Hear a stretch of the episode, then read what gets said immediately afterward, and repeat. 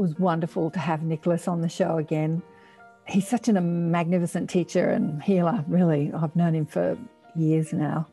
I met him through a collaboration I was doing with somebody else who was putting on some events here in Sydney. And, and I thought, mm, let me check out this young man. I want to know more about him. Uh, I, I, went to one of his talks up the road from me. He was doing some teaching and found out more about him, and we became instant friends. it's definitely a past life connection. Actually, as I tuned into him, I was telling my online tribe when he came and spoke to us. Uh, that first time I went to sort of check out his teachings and everything, as I tuned into him, I saw him in a future life in another planet, you know, as this magnificent being. It was sort of like a female essence. And behind this being, I saw this magnificent city that was like in this future world. I don't know if it was Earth or another planet. Anyway, it seemed familiar to me. I thought maybe I live there too. so we probably know each other from the future more than the past. But we spoke about the Essenes today. I think we've we probably met there as well, uh, being in Essene. Uh, it's fascinating, the Essenes. Um, a lot of people talk about our history and the Essene, what the Essenes were, the, these different societies that were the protectors of spiritual knowledge and wisdom as we fell into uh, darkness, some people call it, or less awareness of who we are as, as uh, an extension of the source. And now, of course, the conscious community speaks about it that we're remembering our latent, potent powers of creation, how powerful our thoughts are. We've been bipping along in this world for so many thousands of years, not understanding that our thoughts and our frequency and our feelings have potent effects on the physical manifestation of this world. And we're starting to remember this and get more deliberate in how we flow our energy, how we think, how we feel, what we intend, where we put our focus and attention. It's a big, it's big teachings. Personally, I want to see it taught in every school. I want to see universities of consciousness evolution. I see a world where this education of how we remember who we are and how we direct our streams of consciousness, our focus, is the biggest education that we have. You know, for history's fine, geography's fine, maths, all that sort of stuff is is great, but we're not taught how to direct our thoughts. We just we're taught to sort of look out into the world and get battered around by oh the war is terrible oh that's terrible and we feel and think according to what is presented to us instead of being deliberate in what we choose to think and where we put our powerful focus and how we flow our energy. This is this was all taught in the mystery schools thousands of years ago in the ancient mystery schools in Egypt and this was the knowledge that was protected by the Essenes even when they were burning witches and burning people for being heretics and yeah. And it's it's resurfacing today. And I'm sure the people that are listening to this show and my shows are the teachers of it, are the people that are carrying that ancient wisdom, future wisdom, ancient wisdom. You know, time is more of a circular thing than a linear thing like we experience here on planet Earth. And what goes around comes around, right? It's we're going through these cyclical stages and it's all coming back.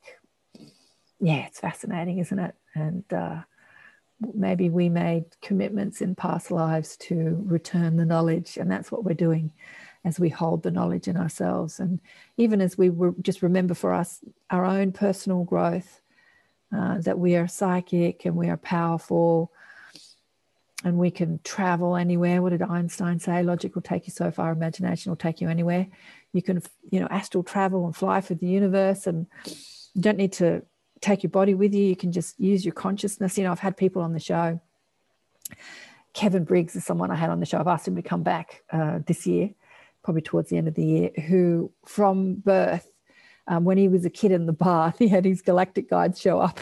and then at nine, he had some activation that allowed him to have full conscious awareness of his powers of um, consciousness. So he could astral travel at will, leave his body at will, project his consciousness.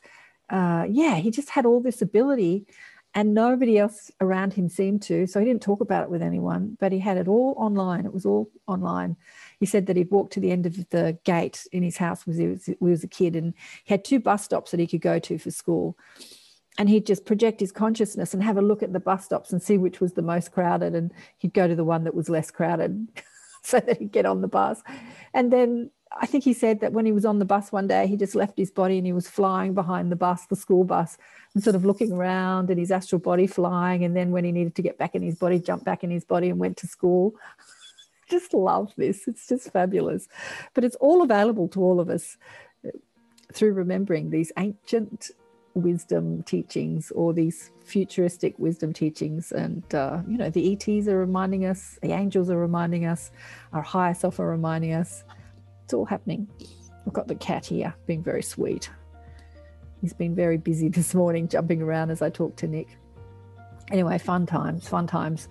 And uh, remember to tune into the Higher Self Expo. I was just having a chat with Zane. We're just getting all the speakers organized now. I think we've got the we've got them all the ones that can come and talk booked in. It's going to be an exciting expo. It's going to be really fun. And Nicholas is one of our speakers. He might even be a co host. We don't know. He's thinking about it because David, who was going to co host with me, has work commitments. So I'm looking for a new co host, an Australian, preferably male. Doesn't have to be male. But Nicholas is having a think about it. So he might be one of our co hosts or not. I don't know. Wait and see. Big love to you all. And this week, I've spoken about it many times. Garnet is our guest teacher in the Inner Sanctum in a couple of days. It's going to be very exciting. I just love Garnet. He is just awesome. He's had amazing experiences too.